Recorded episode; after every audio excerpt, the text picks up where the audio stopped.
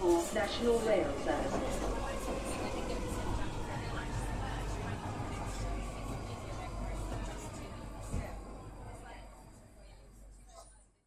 Bine te-am regăsit în stația Londra. Eu sunt Manuel Cheța de la manuelcheța.ro și tu asculti podcastul Un român în Londra. Suntem deja la episodul numărul 38 și discutăm despre promoții, ce ne place și ce nu ne place la ele și despre Lumiere London 2018.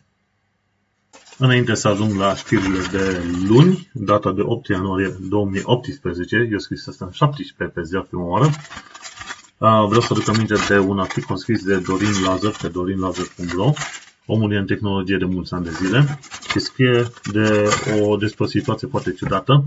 Când angajatorii vor să-ți mărească salariul și nu îți pot mări salariul din cauza structurii pe care o au, decât dacă te mărești în grad. Cam o asemenea situație am și eu la mine la muncă. Vor să mărească salariul pentru că le place ce am făcut.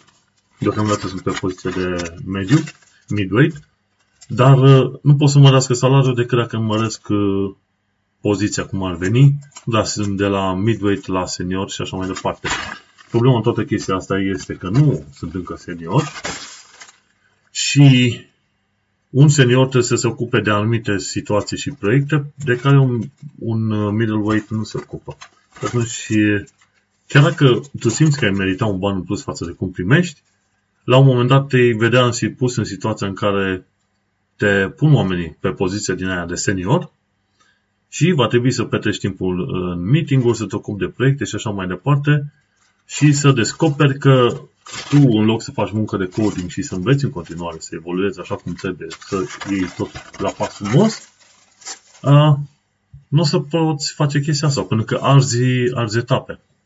Am să pun un articol, un, un link către articolul lui Dorin Lazar, din care o să ne dăm seama că este o situație ciudată care se întâmplă, cred că, la multe alte companii, nu numai la companiile din România și cred că nu numai la companiile din, la anumite companii din, din UK. Mă gândesc că ar trebui să existe o, o situație în care, da, ok, poți să dau o mărire de salariu, dar fără neapărat să mărești, să zicem, gradul sau label sau eticheta pe care o pui omului respectiv. Și deși pe de-o parte te-ai simțit bine să zici, mamă, sunt senior, nu știu pe unde, dar pe de altă parte trebuie să recunoști, dacă ești un om cu suficient de mult creier, să recunoști că nu, nu ești făcut pentru poziția aia, nu încă. Bineînțeles, înveți și așa mai departe, dar uh, totul trebuie făcut în timp. Nu poți să te gândești că ajungi senior după numai câțiva ani de zile de programare. Trebuie să ai destul de multă experiență, să conduci proiecte și așa mai departe, știi? Partea faină la promovor, da, senior și bani în plus, partea rea este că în loc să-ți mărească salariul, să, să-ți dea un ceva bonus, îți mărești și gradul, știi? Și atunci va trebui să vedem cum, cum o să facem pe la muncă pe acolo. Și, da, mult normal ai zice, ce și cu amețitul ăsta?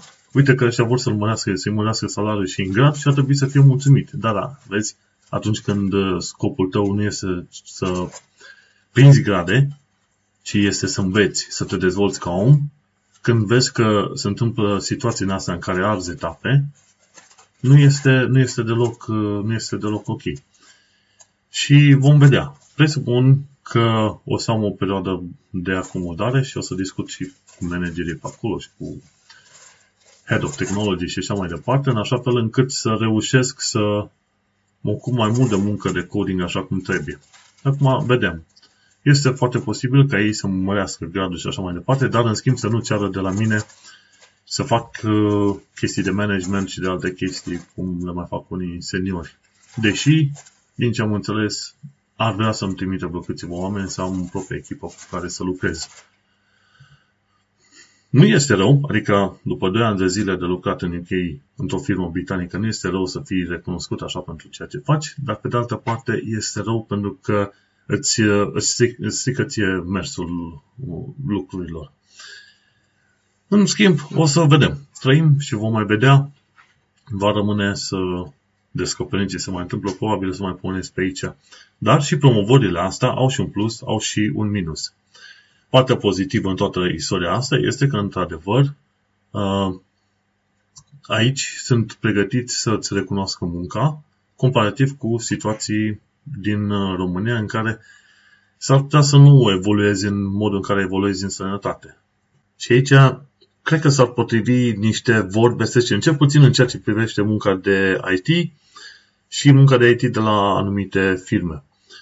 Și, așa cum zicea și Dorin Lazar, se merge foarte mult pe mediocru. Dacă ai oameni mediocri care fac totuși treaba în timpul de, toată lumea este fericită. Dacă cumva ești puțin peste mediocru, mediocru plus 1, plus un mic procentaj, 1 la mie sau ceva, deja ești în evidență și oamenii de aici sunt într-adevăr pregătiți să, să te ia în considerare și ceea ce am văzut și la, la mine la firmă, bineînțeles. Dacă te-au văzut că te ții bine de muncă și așa mai departe, atunci ai uh, niște oameni de partea ta. Uh, când, este, când vine vorba de calitatea muncii, trebuie să te gândești că s-ar putea să rămâi puțin deziluzionat când ajungi în Londra și să descoperi că nu toată lumea face munca la standardul la care te aștepta. Nu toată lumea își face pașii sau lucrurile care trebuia să le facă așa cum trebuia și când trebuia să le facă, știi? Și va trebui să descoperi că, de fapt, probabil peste tot pe planeta asta sunt români, dar, să zicem, în, puși în alte societăți. Când am venit prima oară în UK, m-aș fi așteptat ca toată lumea să fie ca la um, ca la grilă, ca în Germania, cum te aștepta când te duci, domnule, toată lumea face treaba, toată lumea punctuală, toată lumea așa, etc., etc., super mega profesionist și așa mai departe.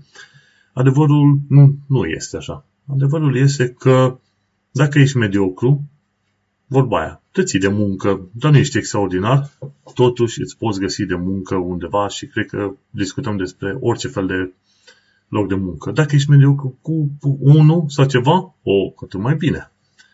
Și ceea ce este un lucru bun. Pentru că dacă ești un român muncitor, atunci când ajungi în sănătate, în mod sigur uh, îți va fi bine și vei fi recunoscut ca un om harnic și muncitor. Și înaintea mea, la firma la care sunt acum, tot un român muncise și au zis, mă, uite, românul ăla care a fost înainte de tine a fost un om extraordinar. Ne place foarte mult și chiar ne bucurăm să mai avem încă o dată un român angajat la muncă. Măi, ce bine a făcut. Probabil că o să plec la dată de la firma asta. Sper să se vorbească același lucru despre mine, ca atunci când vin alți români în spatele meu, din urma mea, să aibă și oarecum o ușă deschisă. Și într-un fel așa ar trebui să ne și gândim. Când ajungem în sănătate și lucrăm, nu? Facem treabă bună, în așa fel încât alți români când vin în spate să aibă o ușă deschisă. Și acum, haideți să intrăm la știrile săptămânii. Pe 8 ianuarie 2018, pe mine m-a interesat știrea despre CES, Consumer Electronics Show din uh, SUA, din Las Vegas. Adică 200.000 de vizitatori au fost săptămâna asta la CES. A început pe data de 9 ianuarie și acum suntem în data de 13. Nu mai știu, o săptămână sau două săptămâni. Dacă vreau să fac un lucru în viața asta, atunci în mod sigur este să ajung pe la CES. Și acolo aveau un octacopter pentru care poate zbura cu doi oameni la bord, avea un roboțel foarte interesant. uh, și ideea este că, uite, și LG avea un uh, televizor 8K de 88 de inch. Mamă, deci asta e normal la cap. Sunt pentru unii televizoare 4K și li se pare ok sau în casă. Mi se pare că am și colegi de la muncă care au televizor 4K acasă. Și eu, cum sunt purtător de ochelari, nu văd să am nevoie mai mult de un Full HD. Avem un, un telefon, un televizor, da, un telefon, un televizor aici, Smart TV. Nici nu cred că e Smart. Full HD și e suficient. Pentru noi este suficient, dar nu 4K. Dar ca idee, dacă vreau să fac un bucket list, atunci în mod sigur bucket list-ul meu va cuprinde să vizitez măcar o dată în viața asta CVS. Bun, mergem mai departe. UK-ul, e, cel puțin poate în Londra, e simpatic, legat de aricii din uh, Regents Park, din parcul uh, Regents. Eco războinicul Stanley Johnson și istoricul Tom Holland s-au bătut cu autoritățile locale pentru a menține în viață colonie de arici și au anunțat de curând că această colonie de arici din uh, Regent's Park are acum 17 membri. Și acești doi oameni, Eco, Eco Warrior și istoricul, uh, discutau cu autoritățile locale din zona aia ca să protejeze cumva mica noastră colonie, mica lor colonie de arici. Asta e bun. Când rezolvi toate problemele, ai timp și de arici. Și în principiu în UK ai putea zice că ar putea avea timp și de niște arici. Cam asta a fost știrile din uh, ziua de luni. Bun, să trecem la ziua de marți. Ca de fiecare dată, eu ca sursă de știri o folosesc pe cea de la Evening Standard. Mie mi se pare destul de echilibrată, nu este nici prea, prea, nici foarte, foarte, este, să zicem, relativ ok. Uh, și ce aflu? Marți pe 9 ianuarie 2018 am aflat că firma Deliveroo a început să vândă cu 50% mai multe produse vegane decât înainte. Și poți să iei uh, mâncăruri cum ar veni cartofi dulci din Sri Lanka sau uh, uh, acai sau chili sin carne. Știi că de obicei mănânci chili con carne, da? Sau chili sin carne. Hm. Oricum, trebuie să te gândești că atunci când ajungi în Londra, sunt foarte mulți oameni care țin la sănătate, la corpul lor cum arată sau ceva. Am văzut extrem de puțini oameni slabi. Oameni undeva puțin peste kilograme am văzut mai des așa. Dar nu oameni slabi. Vreau să zic obezi, da? Rotunzi, grași. Am văzut extrem de puțini oameni grași în Londra. Oameni medii, am văzut ceva. Dar o bună parte din oameni, mai ales când te duci undeva în centrul Londrei, cum lucrez și eu pe la Shark, foarte mulți oameni o să vezi că sunt destul de fit, subțirei, arată frumușel și atunci te apucă puțin invidia așa. Zici, bă, ce cu mine de-am buta asta, cum am eu, și ăștia sunt faini. Deci, Asta înseamnă că trebuie să fac puțin sport și oamenii ăia merită admirați. Așa că nu e de mirare când vezi că foarte mulți oameni trec pe diete din astea vegane, ca să mai uh, scape de niște grame în plus. Ce am aflat tot marți este faptul că sunt hoții de cable, cabluri, pardon, acționează și în Londra. În zona Bristolului trenurile care veneau către stația Paddington au fost afectate pentru că un hoț a încercat să fure, să fure cablurile de electricitate. Și hoțul ăla, care a încercat să fure cablurile de electricitate, se pare că tăiase și gardurile metalice, frate. Și întrebarea este, ăștia în UK n-au niște reguli așa pentru vânzarea de metale sau de chestii în astea. Știi că, de exemplu, în România nu te poți duce să vinzi fier, lucruri la fier vechi dacă, de exemplu, lucrurile tale au, uh, ce au cana, capace de, de canal. Alea sunt, uh, sunt interzise, de exemplu. Și aici nu au reguli ceva de genul ăsta. N-am nicio, n-am nicio idee. Dar acum nu știu dacă sunt și români implicați printre Uh, hoții de cablu și de metale. Dar nu mă așteptam să se întâmple. În fine, mergem mai departe. Tot luni aflăm că la Royal Albert Hall are loc o, un festival de știință dedicat spațiului. Și festivalul de știință are loc între 3 iunie și 28 august. Și are loc în mai multe puncte. Are, vor fi concerte, workshop-uri, evenimente pentru familie la Royal Albert Hall Festival of Science. Cel mai probabil ar trebui să ajung și eu, nu cel mai probabil, chiar, chiar o să și ajung la unul dintre evenimentele astea.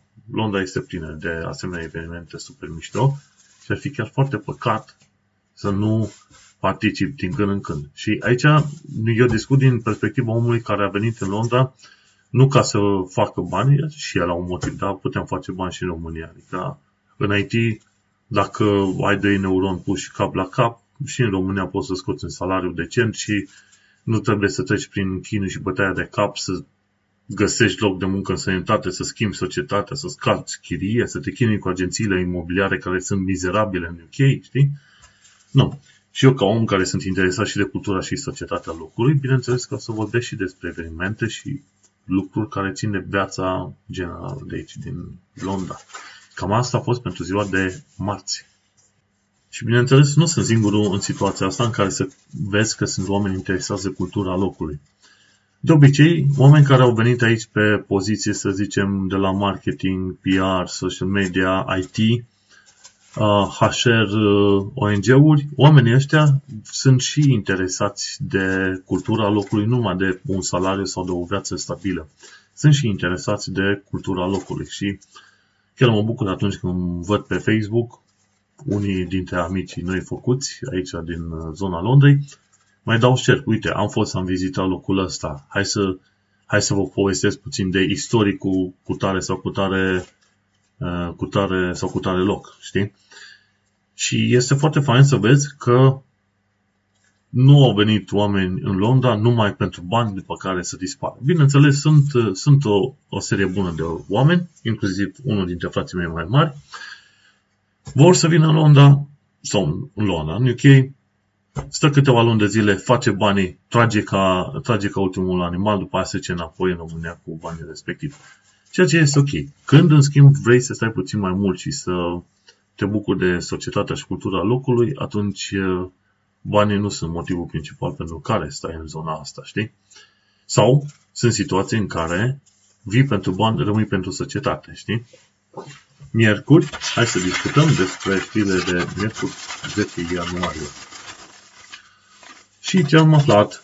Uite că, într-un final, primarul Londrei a fost nevoit să își calce propriile lui promisiuni în picioare, deci Sadiq Khan își carcă propriile lui promisiuni din campanie în picioare și aprobă poliția și aprobă mult mai multe controle de tip stop and search făcute de poliție. Știi, inițial uh, Sadiq Khan zice uh, că comunitățile sărace și minoritățile nu se înțeleg bine cu autoritățile pentru că autoritățile tot trimit poliția pe capul uh, tinerilor uh, negri, negri, arabi și ce știu, de alte minorități și îi controlează ca nu cumva ei să aibă cuțite și statisticile arată că polițiștii vor uh, verifica, sunt de exemplu de 3-4 ori mai multe șanse ca polițiștii să verifice un, uh, un adolescent negru decât un adolescent alb. Și bine, întâmplarea e că o bună parte din uh, victimele înjunghierilor, nu o bună parte, cea mai mare parte din victimele înjunghierilor provin dintre copiii de negri. Și atunci te întreb, băi, dacă ai statisticile care spun, băi, există violență mare, foarte mulți săraci între negri, se înjunghie între ei de numai, de ce nu ai aproba mai multe controle de genul ăsta, știi? și controlele alea se numesc Stop and Search. Și Sadiq Khan a pornit campania lui cu una dintre idei. Domnule, hai că o să facem cumva ca poliția să nu mai discrimineze, că așa în mintea lui asta era să se întâmpla, să nu mai discrimineze minoritățile și să nu mai controleze așa de mult. Ei, uite, dar fiindcă el uh, a avut ideea asta în cap, inclusiv Theresa May la fel, a tăiat și din fondul și a avut și ea ideea asta în cap, a, au ajuns mult mai mulți tineri cu cuțite, adolescenți în special, cu cuțite pe stradă și s-au înjunghiat pe bandă rulantă. Și când scoți lista de oameni înjunghiați care au murit anul trecut, o bună parte, undeva 60-70%, sunt uh, copii de negri, știi? Și toată lumea țipă, de ce, de ce? Păi de ce? Una că e o problemă în, în comunitățile respective și a doua că nici poliția nu, nici poliției nu s-a permis să verifice, știi? Și a spus că, Sadiq Khan a spus că poliția va mări numărul significant, adică semnificativ, pardon, numărul de controle stop and search. Și a spus că inclusiv atacurile cu acid au crescut, cu acid au crescut cu 78% în ultimii 2 ani de zile. și șeful Poliției Metropolitane, Cristi Radic, a spus că mai multe controle de genul ăsta vor duce la reducerea crimelor în care sunt folosite cuțitele. Și primarul a spus că una dintre măsurile bune care se vor face pentru a atrage comunitățile, minorități către instituții este ca polițiștii să poarte camere de filmat. Eu nu sunt de acord cu treaba asta, este foarte bine și atunci, pe de o parte, polițiștii vor avea dovezi că este nevoie să facă acele controle, iar pe de altă parte cetățenii vor ști că există niște camere care vor fi folosite în instanță la nevoie. Știi?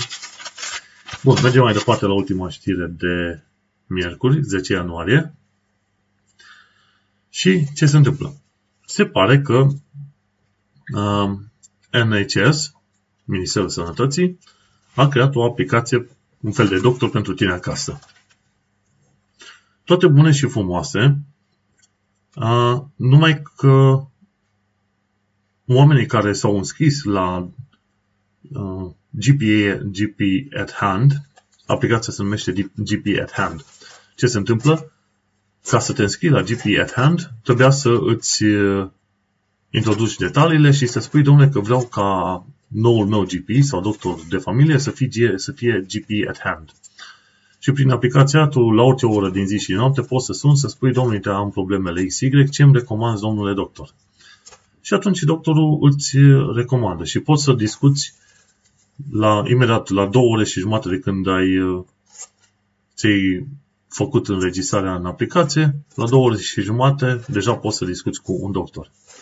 Chestia pe care n-au știut foarte mulți oameni și n-au înțeles este faptul că atunci când te treci la GP at hand, tu ești scos din sistem de la medicul tău de familie de, de pe starea pe care stai. și oamenii când au vrut să se ducă înapoi la medicul de familie normal, fac, au descoperit că nu pot să facă nimic, adică nu se pot înscrie sau nu, medicul respectiv nu îi poate primi pentru că erau înscriși deja la, la aplicația asta GP at Hand. Și ce s-a întâmplat? Sunt destui oameni care s-au înscris la GP at Hand pentru perioada Crăciunului și au zis, domnule, dacă mă bag pe aplicația asta, sigur am pe cineva care să mă ajute acum. Nu și-au dat seama că, de fapt, ei s-au șters și-au șters numele lor din lista medicului de familie care mergeau de fel. Și acum nu știu ce fac oamenii după sărbători, cum își vânează din nou medicii de familie. Chiar n-am nicio idee. Și cu aia am terminat știrile de miercuri. Bun. Uite că vreau avem o singură știre. Și guess what? Discutăm despre Brexit. Cred că n-am mai discutat de, despre Brexit de câteva episoade încoace. Și zice, 87 de, Londra ar putea pierde 87 de mii de joburi dacă nu se face un târg oarecare cu Uniunea Europeană. Și, bine, se spune că se vor pierde 87.000 de joburi până în 2030. Adevărul este că Londra este enormă. Discutăm de un oraș cu diametru de 50 de km, care are vreo 300.000 de firme și care are aproape vreo 9 milioane de rezidenți permanenți. 87.000 de muncitori nu este foarte mult, nici foarte puțin, ca să zici așa. Ideea, oricând poți să umpli acele 87.000 de joburi cu oameni care vin din Pakistan, Bangladesh sau India. Pentru că zonele respective teoretic ai putea spune că au, uh, să zicem, o oarece, un oarece avantaj. Deși nu foarte mult, pentru că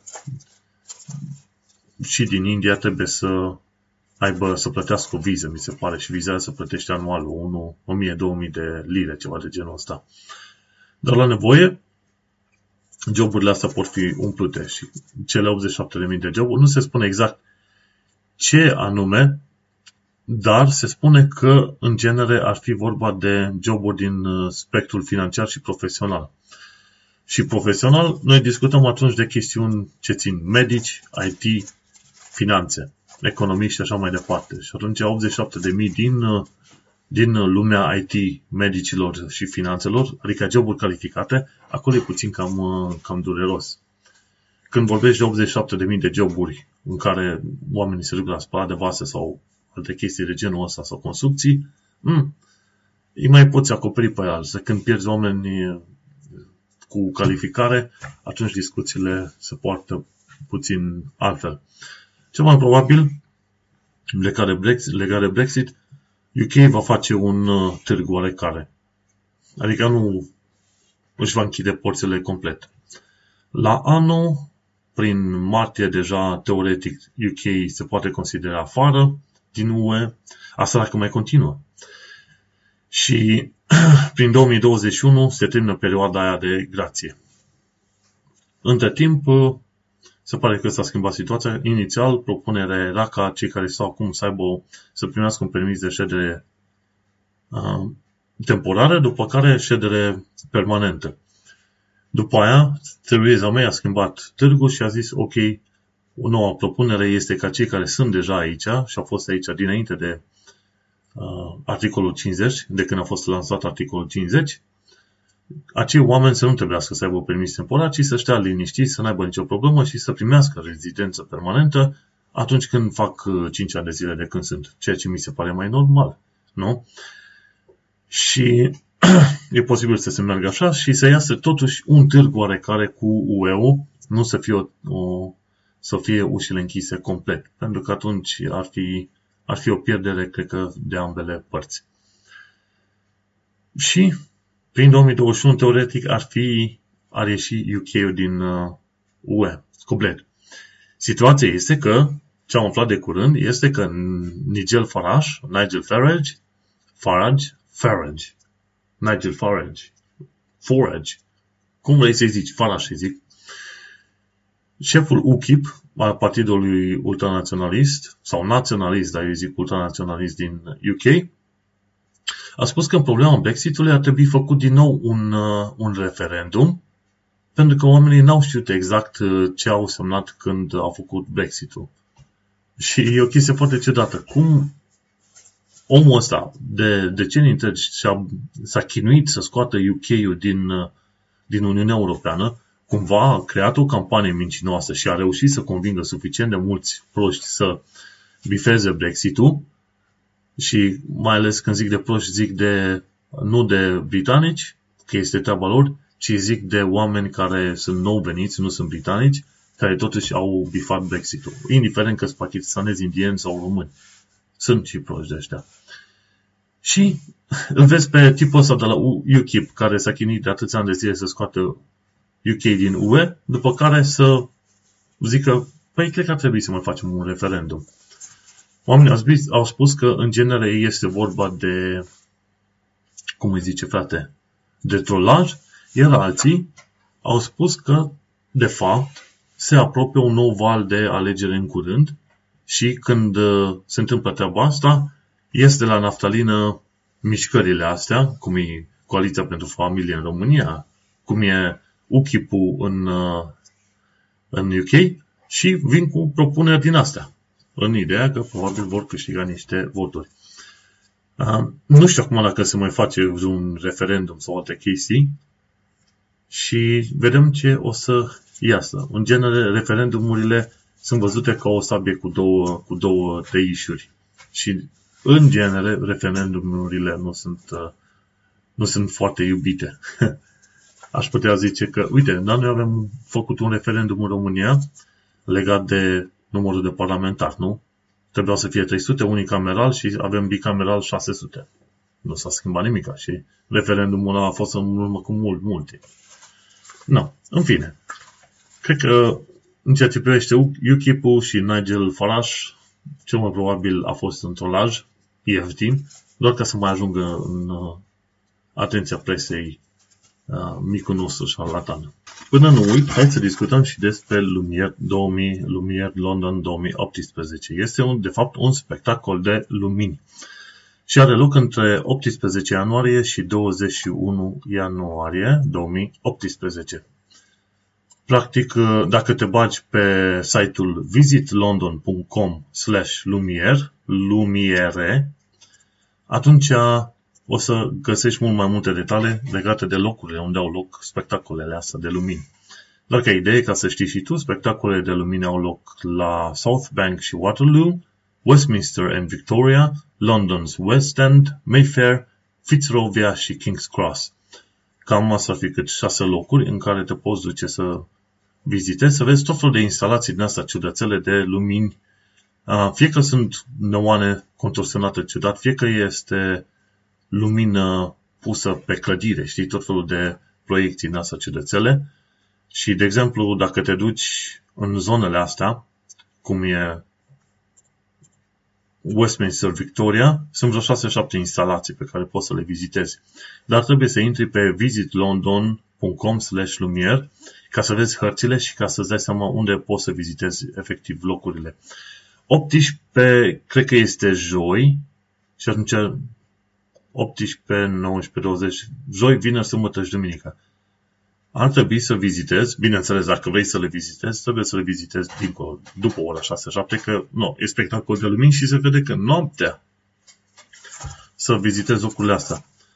În mod efectiv, cred că sunt vreo 5, vreo 20 și ceva de instalații puse relativ aproape, cam, cam pe o rază de un kilometru pornind de la Leicester Square. În jurul Leicester Square, cam pe o rază de un, nu, nu numai un kilometru, frate. Cred că pe o rază de vreo 3 km, așa. Destul de mare, totuși. Mhm, uh-huh, mhm, uh-huh, da. Pe o rază de vreo 3 km, ca să acopere totul. Așa că, nu uita, Joi, vineri, sâmbătă și duminică, seara te poți duce să vizitezi în Mayfair, Fitzrovia, King's Cross, London's West End, Westminster, South Bank, să vezi spectacolul de lumin, lumier London. Și nu, nu am fost plătit să vorbesc despre evenimentul ăsta. Mergem mai departe să vorbim de știrile de vineri. O listă foarte lungă, dar o să trecem destul de scurt prin, uh, prin lista asta. De exemplu, ce descoperim?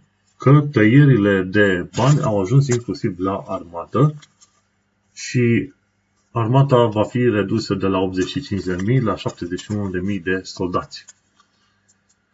Și, de exemplu, uh, Royal Marines și Parachute, Parachute Regiment will be, uh, vor fi conectate într-un singur uh, regiment, nu știu, sau într-o singură instituție. Ce vor face ăștia? E păcat. Și au zis că sunt afectate și anumite, anumite plăți care trebuie făcute către rachete și instalații militare. Ce am aflat? La Business Interview aflu că există un român care prin 72 a plecat, a fugit din România și a ajuns în Londra și este membru la, al Canary Wharf Group, Group PLC. Am înțeles foarte bine din articol dacă el deține grupul Canary Wharf Group PLC sau dacă nu cumva el îl conduce. Biroul lui este în Canada One Square. Este zgârienorul cel mai mare din uh, uh, Canary Wharf. Și numele românului este George Iacobescu, are acum 72 de ani. Este singurul român din istorie care poartă titlul de Sir Așadar, atunci, în mod normal, uh, în UK, uh, atunci când ți se atribuie titlul, uh, titlul de Sir, titlul de Sir este practic partea numelui tău și din punct de vedere tradițional, când te referi la numele omului, îi zici Sir George Iacobescu. Și este un articol destul de lung scris de către cei de, la, de către Russell Lynch pentru secțiunea de business interview, cu George Iacobescu, Sir George Iacobescu, care a fugit de, din uh, România în timpul în 72, a scăpat de Ceaușescu, a ajuns în uh, Londra, el avea deja studii de inginerie, a ajuns în Londra și acum, după decenii bune, a adus la dezvoltarea Canary Wharf la punctul în care este articolul, din ce spune articolul, uh, George Iacobescu a fost cel care a transformat Canary Wharf în ceea ce este în momentul de față. Și e foarte interesant să vezi cum uh, a trecut omul prin, uh, prin viață, prin tot felul de întâmplări, cum a reușit să, să-și aducă și, și soția acolo și cum a reușit de-a lungul timpului să conducă Canary Wharf Group PLC. Canary Wharf Group PLC este de fapt firma care deține toată zona aia Canary Wharf. În caz că nu știai, Canary Wharf, toți grienorii aia, toată zona aia, este proprietate privată. Și oamenii au voie să treacă acolo pentru că um, cei de la Canary Wharf spun, da, noi permitem publicului să treacă prin, uh, prin zonă. Dar, uh, ca să știi și tu, toată zona respectivă este proprietate privată. Și străzile, și totul, și parcurile este proprietate privată pe acolo. În caz că te pomenești că vine un agent de pază de nicăieri și spune, domnule, nu ne place că tu stai în mijlocul străzii aici, știi? Și o să termine de ce zice așa. Păi, de ce zic? Pentru că asta e stradă, e proprietate privată. Chiar dacă e stradă, tu trebuie să mergi. Nu. Și E foarte interesant și mie îmi place cum se termină articolul ăsta destul de lung. Zice, Not bad for an immigrant from Eastern Europe. What have they ever done for the UK? și termină at Russ underscore lane. Da, ce a făcut omul? Omul nostru este cel care a pus la punct Canary Wharf. Uite, un român, da? Și este singurul român care a primit titlul de Sir. Hmm? Acum știi și tu. Bun, ce aflăm? Uh, un satelit britanic va filma Pământul în HD. Și satelitul va fi numit Earth-I, Earth-I. Și satelitul a fost făcut de către SSLT, o firmă din Guildford. Și satelitul ăsta a fost lansat de către indieni din, de pe aia spațioportul Satish Dhawan. Și cei de la care folosesc, indienii care, au, care folosesc spațioportul Satish Dhawan, au spus că mai devreme sau mai târziu vor să trimite, să trimite rachete în spațiu care să ducă și oameni. Și uite-te, nouă ne place să zicem de indieni că suntem trimiși sau ceva. Sunt într-adevăr în diverse, în multe servicii, sunt foarte ieftini dacă te faci pe chestiile astea de freelancing pe internet, găsești foarte multe servicii ieftine și proaste oferite de indieni. Dar nu mai e totul. Gândește-te că indienii sunt 1,3 miliarde. Normal că printre ei vor, vor fi și destule uscături, cum sunt și în România. Dar uite că indienii au trimis o sondă către Marte. Indienii acum aruncă sateliții în spațiu de, de pe propriul lor spațioport. Indienii de, sunt chiar o putere de recunoscută acum în lume. Gândește-te România.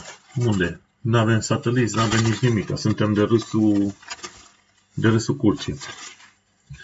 România ar fi trimis în spațiu un satelit numit Goliath, Goliath, dar uh, mi se pare că au fost ceva probleme, nu știu dacă la lansare sau la operare.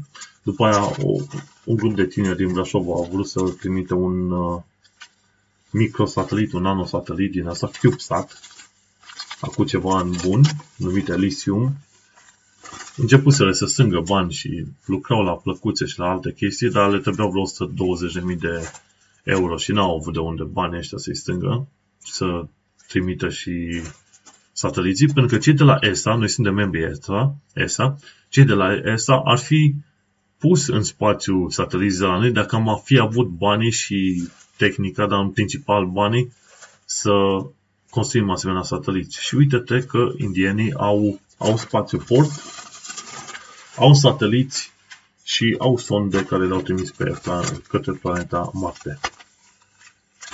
Bun, și un alt articol spune că rata de îmbolnăviri cu gripă s-a dublat și în ceea ce privește răcelile, cel mai multe răceli din toată Marea Britanie sunt în Londra, ce adevărat. Și eu sunt răcit și tușesc acum de vreo câteva săptămâni bune. Mergem mai departe. Copiii din zona de vest a Londrei sunt uh, atacați de către tinerei care le fură banii de mâncare și așa mai departe. Și asta se întâmplă prin uh, zona Highgate Wood. Și sunt și tineri și bărbați care opresc copiii când se duc la școală și le iau, le iau bani sau mâncare. Vedem ce se va întâmpla în situația. Și ultima știre a săptămânii vine, este legată de noul Doctor Who. Doctor Who, în momentul de față, în noul sezon, va fi jucat de Jodie, uh, cum o cheamă? Jodie Whittaker.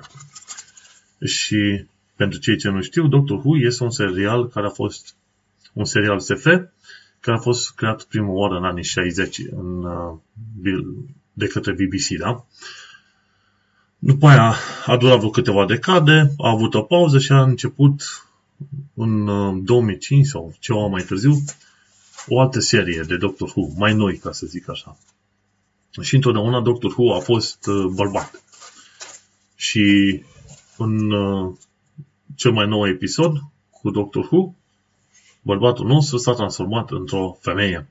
În mod normal, Dr. Who ce se întâmplă? Trăiește câteva mii de ani și la finalul vieții el trebuie să, se, să accepte uh, distrugerea corpului fizic și pe transformarea și regenerarea într-un corp fizic nou. Și se pare că printr-o minunăție a BBC-ului, noul Doctor Who va fi o femeie. Acum nu știu ce să zic, mie mi se pare că e puțin cam forțată treaba asta, nu știu care e logica din spatele mișcării, adică logica este una feministă, ceea ce nu-i rău, dar pe de altă parte știi că Doctor Who a fost construit în, construit în jurul în jurul bărbaților. Adevărul este că trebuie să te gândești la origine ce a fost și ce, ce a vrut să transmită Doctor Who.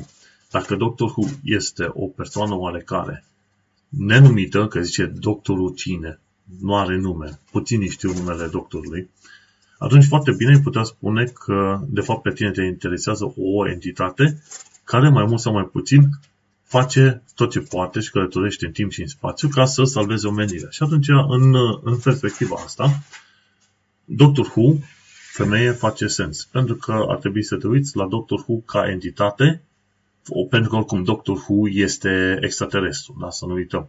Doctor Who nu este om, este de o altă planetă, extraterestru și așa mai departe. Și atunci, cred că, în genere, aș putea zice că merge ideea de Doctor Who, femeie sau bărbat sau orice, nu contează cum se schimbă, pentru că avem, avem uh, în discuție o entitate extraterestră, am uitat să zic de bun început, care luptă pentru uh, protejarea planetei Pământ. Așa că succesul Jodie Whittaker, vedem ce se mai întâmpla cu seria și vedem cum va fi primită. Dacă nu vor împinge prea mult chestia asta cu feminismul înainte, atunci cred că va fi foarte bine. Dacă Jodie, rolul Jodie va fi să fie Doctor Who și să salveze planeta Pământ, cred că toată lumea o să, o să iubească noul Doctor Who, la fel cum uh, au iubit și ceilalți Doctor Who și le-a plăcut uh, foarte bine. Dar vom trăi și vom vedea. Doctor Who este pe Netflix, pentru cine nu știe, așa că distracție mare l-a urmărit Doctor Who. Și cam asta cu știrile de vineri. Am trecut puțin prea, prea repede, ca să zic așa, prin știri, însă timpul este limitat și am alte treburi de făcut în secunda asta, deși este cât 11 noaptea și un sfert. Și ne vom întâlni pe săptămâna viitoare. Anul ăsta sper să fac tot anul, fiecare săptămână, în afară de concediu, câte un episod nou de podcast. Pentru că ar fi destul de multe chestiuni de vorbit, iar Londra este o, o țară de sine sătătoare, ca să zicem așa. Până una alta, te ascultat episodul 38, unde m-am plâns și m-am bucurat oarecum de promoție și unde am discutat și despre Lumiere London și despre o serie de evenimente, știri, festivaluri care au loc în, în Londra în perioada aceasta. Eu sunt Manuel Cheța de la manuelcheța.ro și tu ai ascultat podcastul Un român în Londra. Arrivederci!